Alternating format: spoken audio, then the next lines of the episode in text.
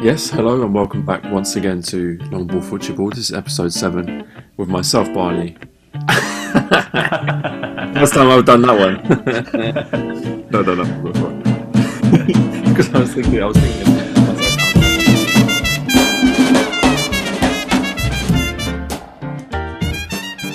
Yes, hello and welcome back once again to Long Walk Ball Football.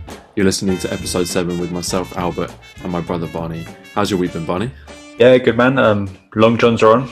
It's uh, that time of year for me, I think. Are they the long johns that you get for Christmas every year? yeah, yeah. Nice. I waited till November. That's I waited. I waited quite a while. But, um, Very restrained. nice. Yeah, it's definitely the time. How about you? You good? Yeah, fine, fine. Obviously, you know, this week finding out we're going to be stuck at home for the next month or so. Uh, tried to get my last football in over the weekend. Tried to make it a special one. Yeah, it's, you know, one or two goals, nothing to write home about. It was a, you know, I'm not gonna, I'm not trying to put my mates down, but yeah, none of the big names turned up. You know, it was quite a, quite an easy game. I love. I love that with five aside though, where like some weeks you know, there's a guy I play with who's just so good, and like when, when you're in his team, it's great, but when you're not, it's just it's the worst. Yeah, no such problems this week. It was perfectly, uh, yeah, mediocrity was perfectly acceptable this week. Um, but it's been quite an interesting week in terms of Portuguese football. Uh, we're both going to discuss some of the news of the week. We're going to discuss Porto's financial situation. But the first bit of news that I wanted to talk about, Barney, because it's quite an alien concept really for us as English football fans, but is the uh, Benfica presidential elections that they had this year. I mean, it's quite strange for us to even think about the idea of electing an official to our football team. I want to know more about it basically because in one it's an opportunity for fans really to have a voice, which is which for teams in England we don't really have that opportunity very often to voice an opinion. Um, but and it's also interesting as well because it is like a proper presidency, like it's four more years, but like, like, it's yeah, it's, it's a real strange one. Well, it was four more years for Luis Felipe Vieira, who won uh, a final term as Benfica president, who's been president of Benfica since uh, 2003. He won a final term, which will see him serve as president until 2024. But it seemed like this election wasn't uh, your average election, really. It was a record turnout of voters. Um, and although Luis Felipe Vieira won, his share of the votes uh, was only 64%, which to me sounds quite significant, but uh, apparently in previous years he's usually sitting on around 80 to 90%. Um, but it was quite interesting. It almost crept into the English news this week because of uh, Bernardo Silva, um, who put out quite a lengthy statement on Twitter, essentially saying, um, you know, he did praise Luis Felipe Vieira, but he basically said Benfica have become complacent. They lack ambition, and he was advoc- advocating for a new candidate. Albert, why, why is Bernardo Silva so interested in this? Like, I, he did he even play for Benfica? Yeah, no, no. So he, he he started at Benfica. He was a youth player at Benfica, and this is when the story actually gets quite interesting because Bernardo Silva puts this statement out on Twitter, uh, and then who gets involved? But obviously Jorge Jesus, who we're starting to realise is basically a bit of a bit of a loudmouth, to be honest. so, but um, the reason Jorge Jesus got involved was because Jorge Jesus was the manager of Benfica when Bernardo Silva played for them. And you know it's quite interesting because we're obviously starting to see in Jorge Jesus' second uh, term as Benfica manager that he's not someone who gives chance to youth players, and it seems that that was also the case uh, when he was the manager the first time around. So Bernardo Silva, I think, made only a handful of first team appearances before being sold to Monaco. Uh, all sorts of stories about him being asked to play at left back and stuff like that. So it's it's all a bit ridiculous. I imagine. Yeah, exactly. So he was obviously quite critical of, uh, you know, with Jorge Jesus in charge and Lou Felipe Vieira still uh, going for another term. He was obviously quite critical, but Jorge Jesus came out in the media. He said quite a long uh, quote about Bernardo Silva, but the the really choice bit of that of his quote is when he says, um, "There are many defects that a man can have."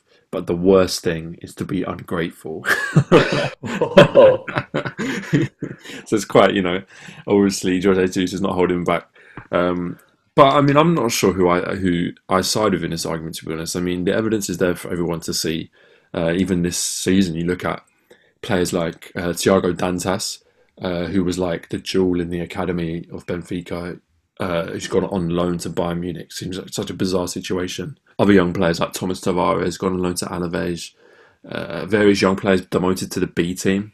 I mean, there's obviously look. Don't get me wrong. There's a lot of a lot of positives about Jose Jesus. He's clearly a great manager, but he reminds me of Jose Mourinho in that sense, where that, that same criticism is leveled at him that he he's a good manager, but he's not a manager for the young players. You see some of the departures from uh, Benfica in the in the past as well. Um, obviously, they usually got quite a decent feel like Renato Sanches, João Felix, but Bernardo Silva's career is the like the way that's turned out. He's mm-hmm. like certainly one of the world's best players, but the fact that they let him go so early, and I mean, I mean, like you said, he played a handful of games. It's it's really interesting, and it's just Jorge Jesus seems to be the perfect manager for Luis Felipe Vieira in, in terms of they want to get these star players in. They're happy to spend a fair bit of money on them as well, and there doesn't seem that concern to sort of give the youngsters a, a starting spot. We say that, Barney, but such a huge part of their identity and also their business model is selling young players. I mean, like you just mentioned Joao Felix, right?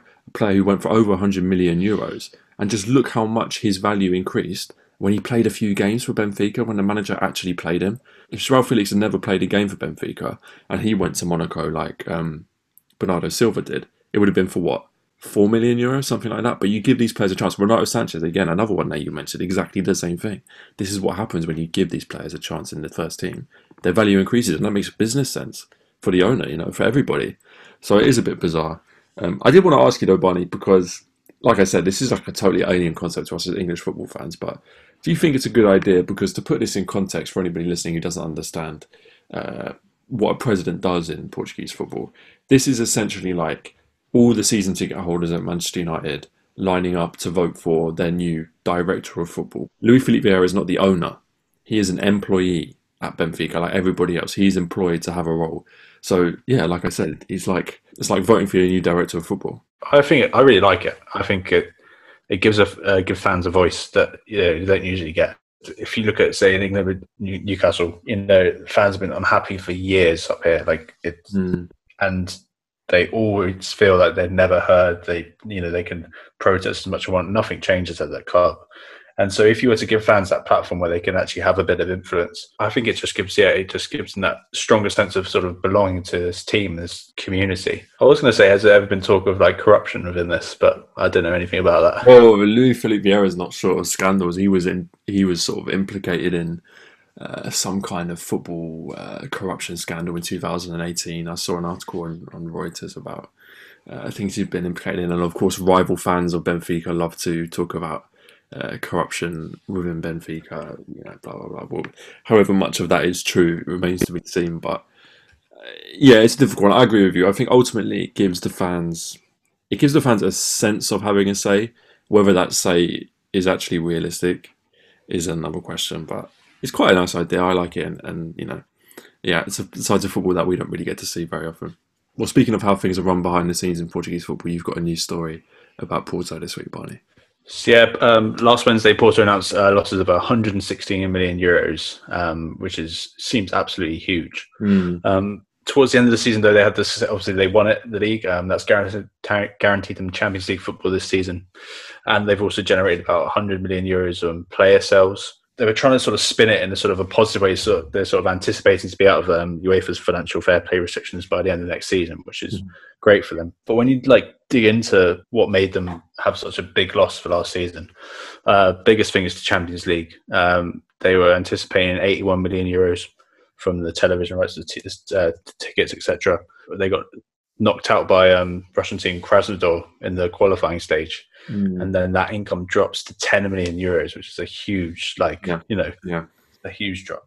When you look at how they did the year before, they reported a profit of 9 million euros. So that's a huge swing from going mm. from profit to loss. I briefly talked about in previous podcasts how we had a suspicion, you know, particularly with their transfer dealings, that something was seriously wrong at this club. One of the potential presidents has come out um, today and made this big statement about how disastrous this is and like really trying to because for me, looking at the news articles, it was pretty calm. I felt this they were, they were certainly spinning it like sort of saying, look, the, we have you can't take into account these uh, player sales we've just made with like Alex Telles and Danilo and stuff, mm-hmm. mm-hmm. um, and that's all going to come in, etc. And so and like you know they've got the uh, Champions League this season, but it is scary. I feel I think it's a it's a huge amount. Well, I think what it shows as well, Barney, is that even the biggest teams in this country, like Porto, you know, the second biggest team in the whole country, It just shows what a precarious financial position they're in and missing out on Champions League football for one season, for example, or not being able to rely on that one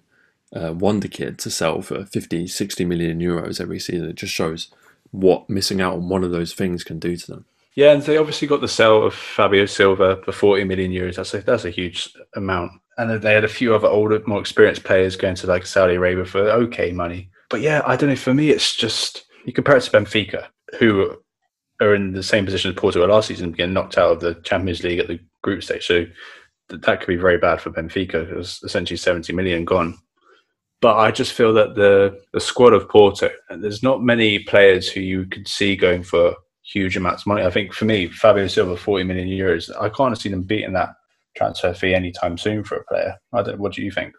Well, I wonder if they would even have sold him. I, I mean, I assume they knew this was coming.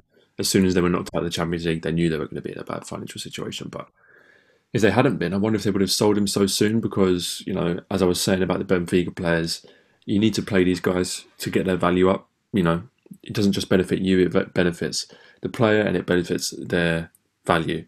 So I wonder whether they would have even sold him. I just think it's difficult for a team like Porto though because they can't bank on being in the Champions League every season if there is only going to be one guaranteed Champions League spot every year, and there's no guarantee that they're going to be able to to achieve that. You wonder whether there has to be some kind of smarter business model that these clubs are operating under. I wonder whether part of it is well, more than part of it. I wonder whether most of this is down to the expectations from the fans. You know, the history that these clubs have as European competitors. Porto won the Champions League in living, you know, in living memory for pretty much all Porto fans, and the pressure to replicate that when the reality is they just don't have the finances to do so. I think it leads the presidents and the people making the decisions to make very rash, short-term decisions that can often backfire. Well, one thing I think that's clear for me, Albert, is they're obviously under the financial fair play regulations from UEFA currently. Um, this transfer in that they just had was interesting to say the least. You know, lots of players within the league, quite a few loan signings towards the end of deadline day. I think it's becoming clear that Conceição has not got anywhere near the team he wants. They've got this weird balance now where they, I, I don't know what's best for them, whether to try and get out the group stages of the Champions League and get far, or to concentrate at least try and cement that Champions League place again next season. I think you're totally right in saying that Conceição hasn't got the team that he wants, and I mean we've already seen sometimes when you see him on the touchline watching his team when they're not doing well, just the anger behind his eyes. He seems like he seems like a manager who's not in the happiest place of his career.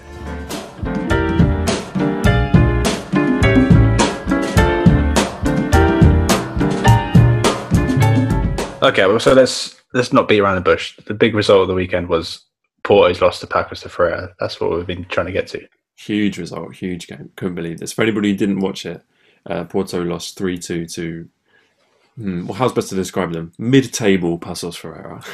Yeah, so usually with a game like this, um, we would dive straight into Porto, wouldn't we? Um, we'd go on analysis and dropping points again, uh, saying the league is done. When I watched the game, I really tried to take a step back from that. We are going to discuss Porto, but this should really be about Paços de Ferreira's performance. I watched their game at CD Nacional last week, and I think you've watched one or two games in the past, Albert. Yeah. Um, but this performance completely came out of the blue for me. No idea where this came from. They've been bang average all season. Like like I said, last week the game at CD Nacional was absolutely dire. To be a complete blunt, it was there was no, there was nothing going on. But I think the clearest change that they made in this game was um, the Israeli striker Dorjan uh, playing up top instead of Douglas Tanque. Um, I've been excited about Douglas Tanque this season. Um, he's my sort of player. He's like a tall striker, six foot four, I think, powerful, but can finish. Um, Someone you model yourself on, shall we say, Barney? Uh, absolutely. uh, I never like to say it, but yeah. but yeah, last week um, in their game at CD Nacional, I just felt he looked a bit out of place. Um, he wasn't able to link up uh, with the wingers. Um, he never really saw much of the ball.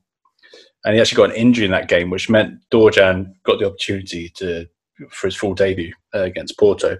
He made the front three up with Luther Singh and on the left and Helder Ferreira on the right. He really gelled them together and he really helped to combine well. He had um, excellent movement. He'd work the channels um, and he'd draw out Porto's two centre backs, um, and Mbemba and Leite.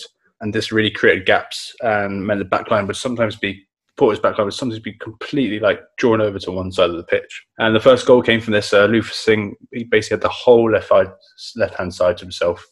Uh, Corona sprinting back, tied to tackle, but ended up knocking the ball to Dorjan, who put it away on his second attempt after hitting the goalkeeper first time. Um, Dorjan then set up Luther Singh, who was completely free again in the box to the left hand side. But this goal got ruled out by the referee, and this would have made it 2 0, and I could not understand this decision. People listening might be able to see, but I'm sitting there shaking my head because it was just. It was just bizarre. I mean, Dorjan sort of slid in to get the ball and knock it across to uh, Luther Singh, and the foot like, and he just kept going naturally because his body was sliding, and he just uh, hit Chancellor Mbemba in the leg. But I don't understand because it's quite clear that he's played the ball. I don't understand which part of that they think is a foul. Do they think because uh, there was like a a gap in time between him making the pass and then travelling, sliding along the ground, and then colliding with him? But um, colliding makes it sound a lot worse than it actually was because it wasn't a big collision at all. I, I just don't understand where this decision came from. I mean, when you were watching on the TV, you could hear Chancellor Mbemba sort of scream in, in pain. Well, of course he did. Yeah, uh, but nowhere else in the pitch, if that had happened, that a foul would have been given. It was, but credit to Pacos, they didn't that didn't they didn't let that get to them. They just kept going, kept, kept trying to perform the same way. Um, another player uh, who stood out for me was Eustáquio in the middle, central midfielder. He's, he's not the biggest, quite a short guy, um, but he plays that role in impeccably. He had great vision, passing range, um, constantly hitting balls out to the wing all the time. He's also getting into the box as well, um, never afraid to hold back. And all this was tearing Porto's backline apart, and um, that's how I got the second as well, just bombing and getting uh, getting on the end of the cross. Porto then got a penalty for a handball just before half time. Um, Sergio, he's shaking his head. How many, how many of these handball pens have we seen then? Oh, it's so frustrating as well. I mean, look, I'm trying, obviously, we don't want to come across as biased at any point in this, in any point in this podcast, but I've got written down on my notes here, Barney, ref doing everything he can to get Porto some points because it was just another insane decision. The the Paços Ferreira player is fallen over. He's almost like hunched mm. over on the ground, and I don't know where his arms are supposed to be.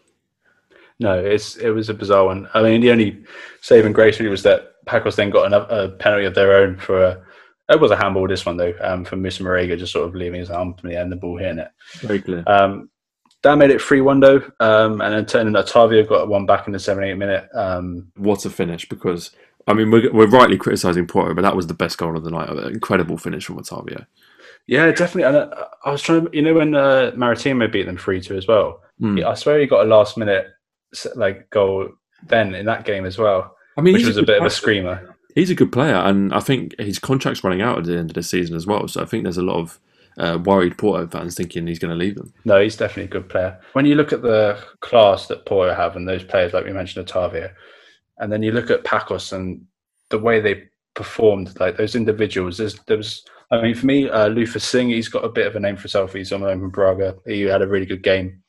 Um, the other winger, Ferreira, I think was um, fantastic. But then when you look at the rest of that squad, you, there's I know you know we don't know any of those players at all. They're all new names to us, but they played so well. The back line, the midfield worked incredibly well together, and you could just compare the two back lines really. I mean, Perkins were organised, never out of position midfielder would drop into that line to sort of spread it out. There was no gap support at all. It's, it would have been so easy for us just to go down looking at Porto's performance, which we will do next. But I really just wanted to credit Pacos for a, a, a fantastic display. Um, Singh, who I just mentioned, yeah, I, I think he's the best I've ever seen him. Yeah, the story of this game is definitely that Paços Ferreira were the better team and they won despite some awful decisions going against them. Just to talk Porto for a second, Barney, I want to ask you about Moussa Marega um, because he took a lot of stick after the game and he put out quite a funny message on Instagram. Um, my botched translation is something along the lines of uh, We're in difficult times, I apologise, but you lot speak too much, a lot of negativity. So when the good times come back, don't start talking positively again. I mean, let's we praised him last week. I praised him personally after his performance against Manchester City. So I mean, I know a lot of Porto fans are completely slating him, saying, you know, he's a rubbish striker, he's got no talent. I think he has got a lot of good attributes, but it wasn't his finest game. And I think he pretty much epitomised the Porto performance. I find that really interesting that the Porto fans are sort of saying he's a rubbish striker. I mean, this since we started this podcast, he's been one of my favourite players to watch. I think he's looked absolutely formidable as a striker. He was playing on the right for this game, wasn't he? Mm. And um, Conceição went with um, young Evanilson again up top by himself. A player who I like, though.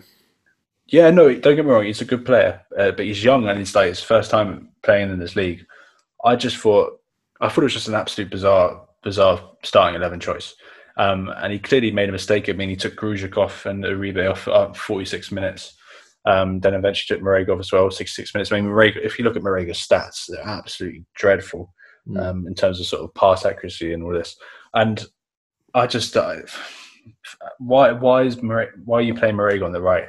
I just it just it, it's yeah it's crazy. And then you look at the back four as well. I think he stuck Corona at right back, and then Manafá went on to left to cover the um, suspended Sanusi. If you're going to play Corona at right back, you know he's going to be bombing on, Mm. and there was just absolutely no cover. Like I said, Luther Singh just had that left side to himself the whole game. And then another one like Mehdi Taremi, like we said, and Evanilson is a decent player, but Mehdi Taremi was the top goal scorer in the league last season, and he has still hasn't started the game for them. I mean, I don't know what he has to do. bizarre. I mean, you start to wonder what the motivation behind signing him was. Maybe he was more of a company signing rather than Sergio Conceição's salesman. Well, this is it. I mean, I think it's quite a statement to take players off half time or just after. Like, I mean, 46 minutes for Grujic. Why would he not make the change at half time? I feel like Conceição is very much about statements, and I partly I think that that's potentially why Mehdi Taremi's not getting starts. I think a lot of fans have been calling for it. I think in a press conference the other day he was asked about it, and he sort of said, "I'm not, I do not have to put players because there's like a vote or anything like that. I I, Mhm. I make the decisions."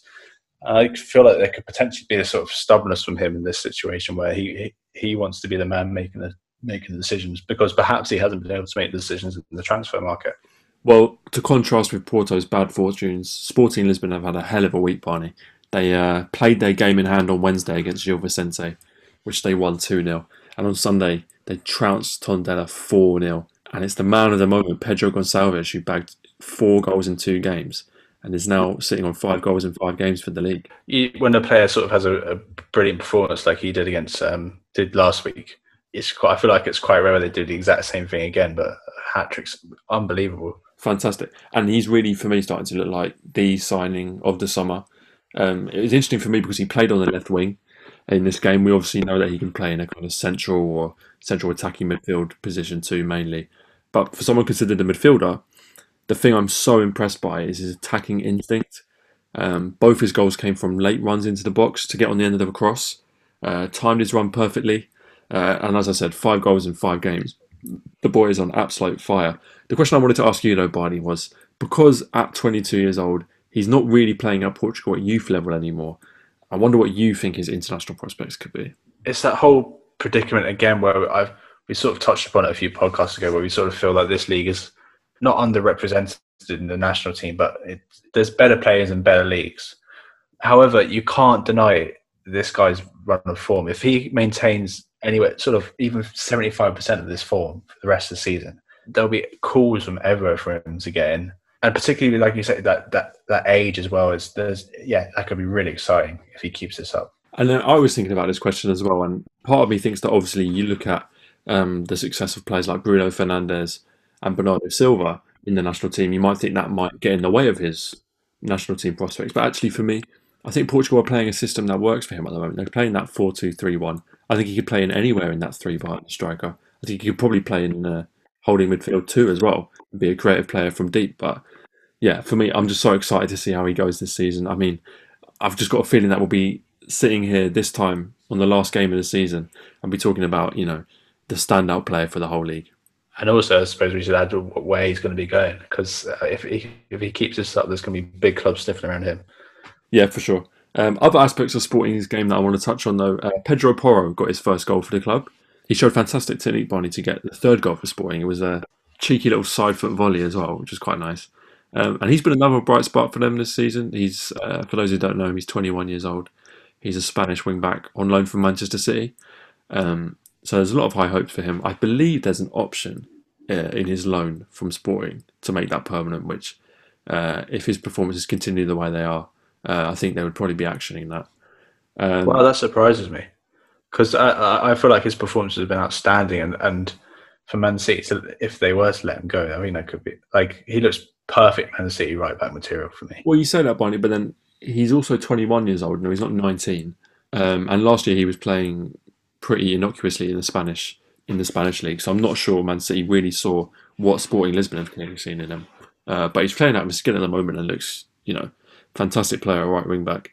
Um, Sporar, their striker, popped up with his first goal in the 92nd minute. That made it 4 0. He was signed in January from Slovan, Slovan Bratislava. Uh, so he's joined from the Slovenian league. He scored 44 goals in 53 games for them.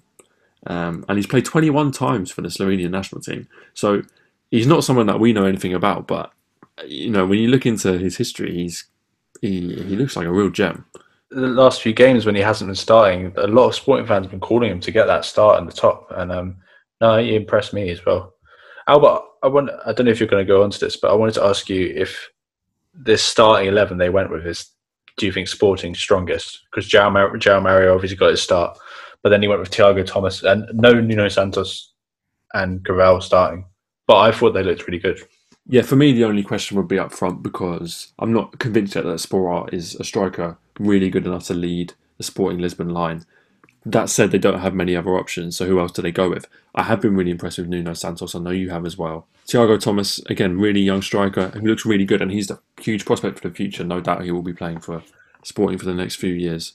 I think the shape is right for them. I think it means that they can make use of Palhinha, João Mario, and Pedro Gonçalves in midfield. Um, for me, the only change would be going from a 3 4 3, where Pedro Gonçalves plays on the left wing, to maybe a 3 4 1 2, in which Pedro Gonçalves plays more in the middle and they have Nuno Santos and another striker up front. But yeah, in general, this shape is what's going to do it for them, I think. Uh, the only negative for me in this game, uh, I know you praised them, Barney, last week, but there were a couple of lax moments in defence for me that gave Tondela some chances. There's really not much to say about Tondela. Uh, Sporting did such a good job of dominating the game. They did have one moment where substitute striker Mario Gonzalez had the ball in the back of net, uh, but it was ruled offside. They're currently 15th in the table, one away from the relegation zone, and crucially, they've got the worst goal difference in the league on minus eight. Uh, I mean, from their point of view, I've they obviously got that win last week, which was really important for them. But otherwise, I've not seen a single performance from them where I've I've got much hope hope for. I thought Sporting dominated this game. I thought they were looked so good for it as well. One of the best performances in the league so far for me. Well, it's a win that keeps Sporting in touching distance of Benfica as well, crucially for them. Uh, and it's really nice to see them make such a positive start to the season, uh, especially in the season when they look like Benfica, who've outspent any other team by in the league by a country mile, might be running away with it. It's good to see Sporting keep up with them. That said, perhaps Sporting are benefiting from not having European football this season, uh, something which we can't say for Benfica, who played in the Europa League this week. They played against Standard Liège in their group game. They made it two wins from two in their group. Uh, continued their 100% start to the Europa League. They beat Standard Liège 3 0. Second half goals from Pizzi, who got two, and Waldschmidt.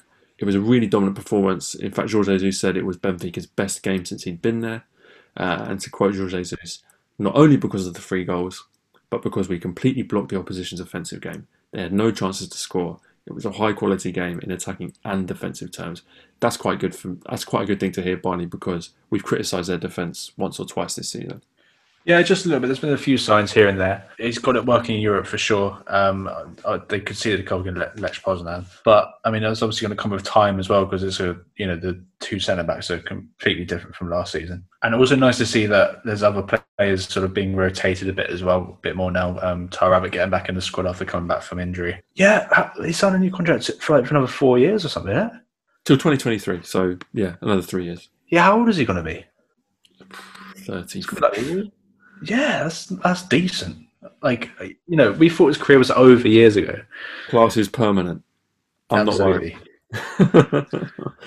the other team that kept their 100% Europa League record, of course, was Braga, who beat Zorya Luhansk 2 1. Barney, we were really excited about this game because it was the first time Nico Gaitan started for Braga. And I keep forgetting that he signed for them, but this summer uh, he made quite an exciting move to Braga. We moved back to Portugal after all this time. Yeah, and then what a goal as well to get on your debut as well. Oh, it was a beauty. Wonderful first time left foot, boom, top right corner. What a goal. I mean, we'll probably share that one out on Twitter. That goal is so good. For people who don't aren't familiar with him, he, he's like a Benfica legend, isn't he? Like, yeah, yeah, exactly. So he had, he had probably some of his best years at Benfica before he moved to uh, Atletico Madrid. Uh, so yeah, it's in a way it's a bit of a homecoming. And then Paulinho scoring as well. Um, you know, he had a bit of a slow start to the season, but I think he's starting to get the ball rolling now hopefully more goals will tick in for him. The more I watch him in Barney, the more I like him. He just looks like a complete striker and a real leader. He looks older than he is as well, doesn't he? He looks like a, a Fernando Llorente sort of character, or like a. He looks like he's in his thirties, but he's no, he's a really good player.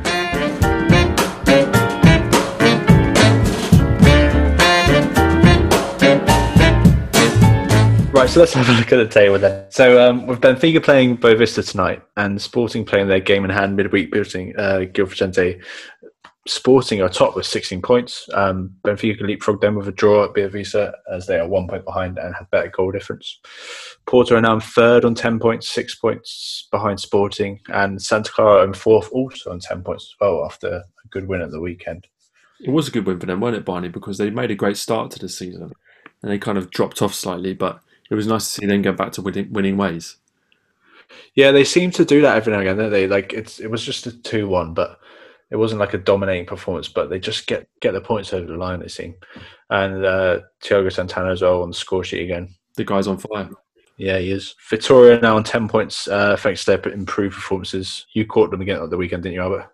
I did. Yeah, it was a bit of a surprise game. This one actually, I wasn't really expecting much. I had it on in the background. I mean, we're both interested in Victoria because of their English players. We've spoken about Marcus Edwards. We've spoken about Isa Suleiman. Uh, but Jacob Maddox made his debut in this game, Barney. He was another summer signing. Yeah. How did he do? Do you know what? He wasn't. I wanted to have a lot of good things to say about him, but he wasn't. Um, he didn't really shine for them. Uh, I think the performances will come. He's played in. He's been integrating into the squad. It's fair to say. He's played in a reserve game where he scored a goal. Um, but yeah, he he he will have better games than than that. Lovely assist from uh, Quaresma. Yeah, and a good goal from Duarte as well. I mean, he's a player that I kind of keep my eye on sometimes. He's again, he seems to be Vitoria's main striking option. We mentioned a few podcasts ago when Thiago was still manager and he was almost trying to avoid playing him by playing mm. without any recognised striker. So I think it's nice to see uh, the manager give him a chance.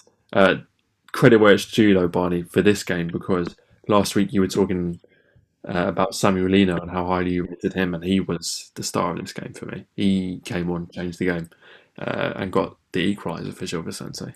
Yeah, I think I know I banged on about him last week, but I think the thing to bear in mind is that he's only 20 and he's looking like a real player. So I, am excited because I reckon by the end of the season he's going to be moving somewhere, whether it's in the league or somewhere else. I, I mean, one of the top three could be sniffing around him. I would not be surprised at all. No, um, also improving this week Rio Ave uh, they possibly I think thanks to their Europa, Europa League exit, if I'm honest, I think that's really helped them out. Um, they beat Moreirense 2 0 on Saturday. Uh, Lucas Piazon getting two there, nice. and they're now six with nine points. Braga, we mentioned, are playing tonight. They're playing Famalicão, and a win there could put them on 12 points, so uh, moving above Porto there. Uh, Paços now up to eighth on eight points, which they're fantastic win on Friday, and Moreirense are behind them on goal difference. CD Nacional and Maritimo then both on seven points, having played each other on Saturday, with it ending nil nil. You, you, you said you were going to watch Albert. What was that? I regret saying that, Barney. We were talking about Maritimo last week. No, we were talking about Nacional last week, and I said it was the Madeira derby. Keep an eye out for that one. Uh, yeah, you didn't miss anything if you missed that game. Um, then Famalicão and Belenenses both on six points. Uh, Gil Vicente on with three losses in a row now. So despite us talking them up, and I think putting in a few good performances, three losses in a row is now put them on five points only. Um, as are Tondela, who haven't looked good. Uh, Portimonense on four points, and Boavista and Farense make up the bottom two with three and two points. Um, could say it was an important draw for Farense against Belenenses on Saturday, despite them going ahead again and losing the losing the lead. again, Barney. What was it? A 90th minute plus eight equaliser. Yeah. I mean, the, what, the thing you hope is that doesn't become a regular thing. I mean, it would just getting players' heads after a while, you know. I think that ship sailed by. I mean, it's their sixth game now. It seems like it happens every game. Ryan, Ryan Gauld, though, I mean, he is really making a name for himself. I know, you know, I joke about us being the Ryan Gauld fan club, but with good reason because he's playing in quite a poor team and he's a really standout player. And he's he's a he's not just a talented player, but he's a hard working player. Yeah, a, a great penalty. Um, today, this weekend, actually, I looked back at a few of the old highlights from the previous game weeks just to sort of refresh my mind about some of the things. And um, but yeah, he still puts in the fantastic performances, and like you said, a really poor team.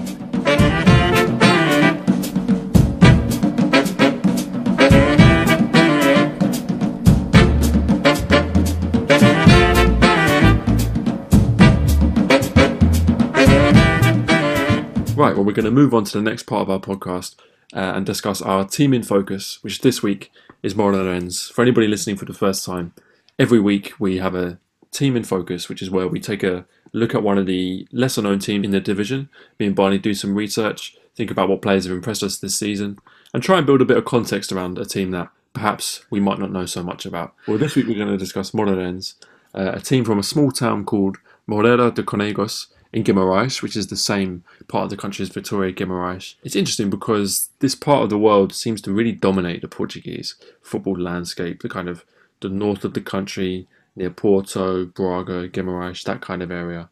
Um, and like many clubs, they were born out of a factory in 1938, in this case, a textiles manufacturer called Industria Textile Cuca. The two owners of the factory established the team in 1938, along with a business partner from Porto, who was a Boa Vista fan, and hence why Moreirense play with a checkerboard pattern shirt, except obviously in different colours. That's a lovely fact. I didn't know that at all. Uh, for me, though, Boa Vista is much nicer. I'm getting all of this information, Barney, off the Moreirense website, which is very helpful. Actually, look, we're going to cut to the chase. To be honest, we try and find as much as we can about these teams, but in this week we haven't been able to find much. But a look around the Moreirense website was a real treat. I've got something you might enjoy, Barney. I'm not sure if you know this, but every team has a official anthem. I didn't know this, no. So if you go on the Moreirense website, they very kindly give you a free download of the uh, Moreirense anthem, which I will play an excerpt for you now.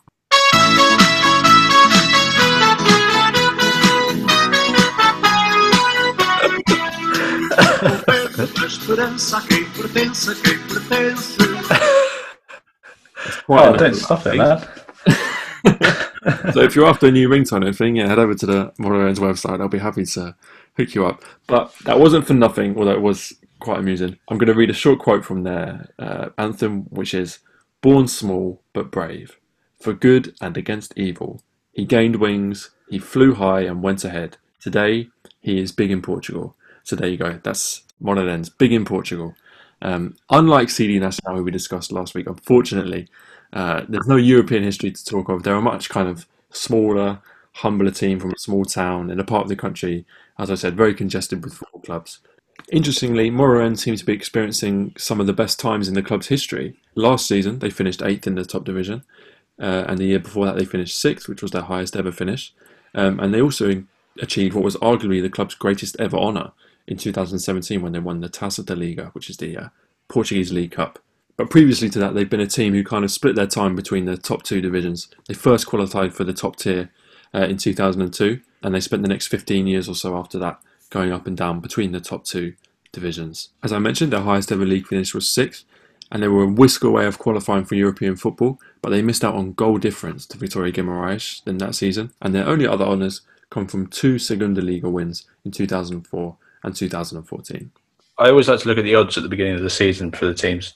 They are eight favourite to win the league, which I think is a really positive sign for them. Like clearly rated fairly highly. When you look, I was looking at a bit, of, trying to find like a bit more about the style of pay and how they like to do it. They've got Ricardo Soares as their manager. If you look at his past, this is his first big job, you could say. I think he's mainly managed in the leagues below, and I do think he's got a bit of a job in his hands. I think predominantly they play like a counter-attacking team uh, they like to do long balls in behind the wing uh, for the wingers to chase onto. They had a really important player uh, leave this uh, transfer window in Fabio Abreu. I mean, he got two goals and three games at the start of the season, and he's moved to Saudi Arabia for quite a decent fee of 2.25 million for them. But last season, where you see it, he got 15 goals in 37 games last season, which is um, going to be an absolutely huge loss. Pedro Nuno is their star man now. Um, he came through at Benfica before signing from Rennes two two years ago. He's got two goals and one assist so far, but it looks like they might be playing him up front. I'm not sure suits him and the rest of the team. He's obviously a bit smaller, different type of player. It's interesting because it seems like that link to Benfica might be something that they play up to. I know another one of their most successful players in recent times was Chiquinho, who plays for Benfica now, but they actually signed him, I believe, from the Benfica youth team. Uh, and obviously, of course, they've got David Tavares on loan from Benfica now, so it seems like they might be trying to make the most of connections with the big teams in the league. Well, they've definitely been smart with that. I mean, Pedro Nuno looks like a really good player. But then, yeah, when you look at the rest of the transfer business, uh, this transfer window, they've signed um, André Luís from Chaves in the Liga Pro, the league below. Um, and he seems to be the only obvious replacement for Abreu, like in terms of sort of an out and out striker. Um, he got 16 goals in 30 games last season in Liga Pro, so They've also signed two new wingers who have started quite a few games so far. and They've looked good. Uh, Walterson Silva from Famalicão. I had a look into his past. He came came from Brazil a few seasons ago, and uh, when Famalicão were in Liga Pro, he had a fantastic debut season, like 11 goals, five assists, pretty much played every game. And then beginning of last season, he didn't feature at all really. And he got a few minutes towards the end of the season. So that could be a bit of a handy signing, I think. He looks quite okay. And then um, another Brazilian, Felipe Pires. Uh, they signed from Hoffenheim in Germany, but um, I don't think he ever actually played for them. He's constantly loaned out. Um, but they both look good, I thought. And then you mentioned David Tavares um, on loan from Benfica. Uh, I think he's looked good so far this season. But like I said, they seem to be a team that like to play counter attacking. They don't seem to keep hold of the ball too well. And I feel like the loss of Abreu, who can be that sort of focal point, that outlet up top, could be quite important. I think Tavares could be good for them because he seems to be a player who can, in midfield, who can is a bit more comfortable on the ball. And Pedro Nuno as well. He's a he, he's he's certainly got the ability, but the rest of the team don't look quite like they've got that ability. One interesting thing I noticed, Barney, when looking into their transfers was, well, according to Transfermarkt at least, uh, they seem to have more Brazilian players on the books than they do Portuguese. No, yeah, I think that's interesting. I think there's a few teams like that, but um, as you said, mentioned previously, I think in terms of Portuguese talent, they seem to look to the bigger clubs and getting sort of loan deals rather than sort of perhaps bringing through players themselves. Right, well, I'm going to ask you for your predictions on them this season, Barney. Where do you think they'll, fin- they'll finish? And you mentioned Abreu leaving, so it might be a difficult one, but who do you think their top scorer might be? Well, in terms of where they finish, I've, I've, I've only really watched them properly once this season. That was at the weekend against Real, and I thought that performance was really poor. Like I mentioned, they don't seem to be a team who can hold on to possession very well. And with the loss of Abreu and sort of no out and out striker or someone they can hit long balls to, and he can maybe also hold up play a bit. Without that player, I think they're going to struggle. They don't seem to have this um, ability to keep the ball well. They don't seem to have that quality. Um, which you need to sort of get points over line and sort of control games for at least a portion of anyway. Pedro Nuno, I think, is their best shout for top goal scorer. Uh, he's already got a couple this season. I think he's on free kicks as well. Yeah, I think the whole thing this season for them will be Ricardo Soares. Um, like I say, big job for him. His first big job in the uh, Liga NOS. Well, it sounds like there's a little bit of uncertainty about how they'll do this season. But if anyone's interested in watching them play Barney, who are they got up against next week? Yeah, they've got Paços at the weekend, so that could be interesting to see if um, Paços can keep up their that performance that they put in against Porto.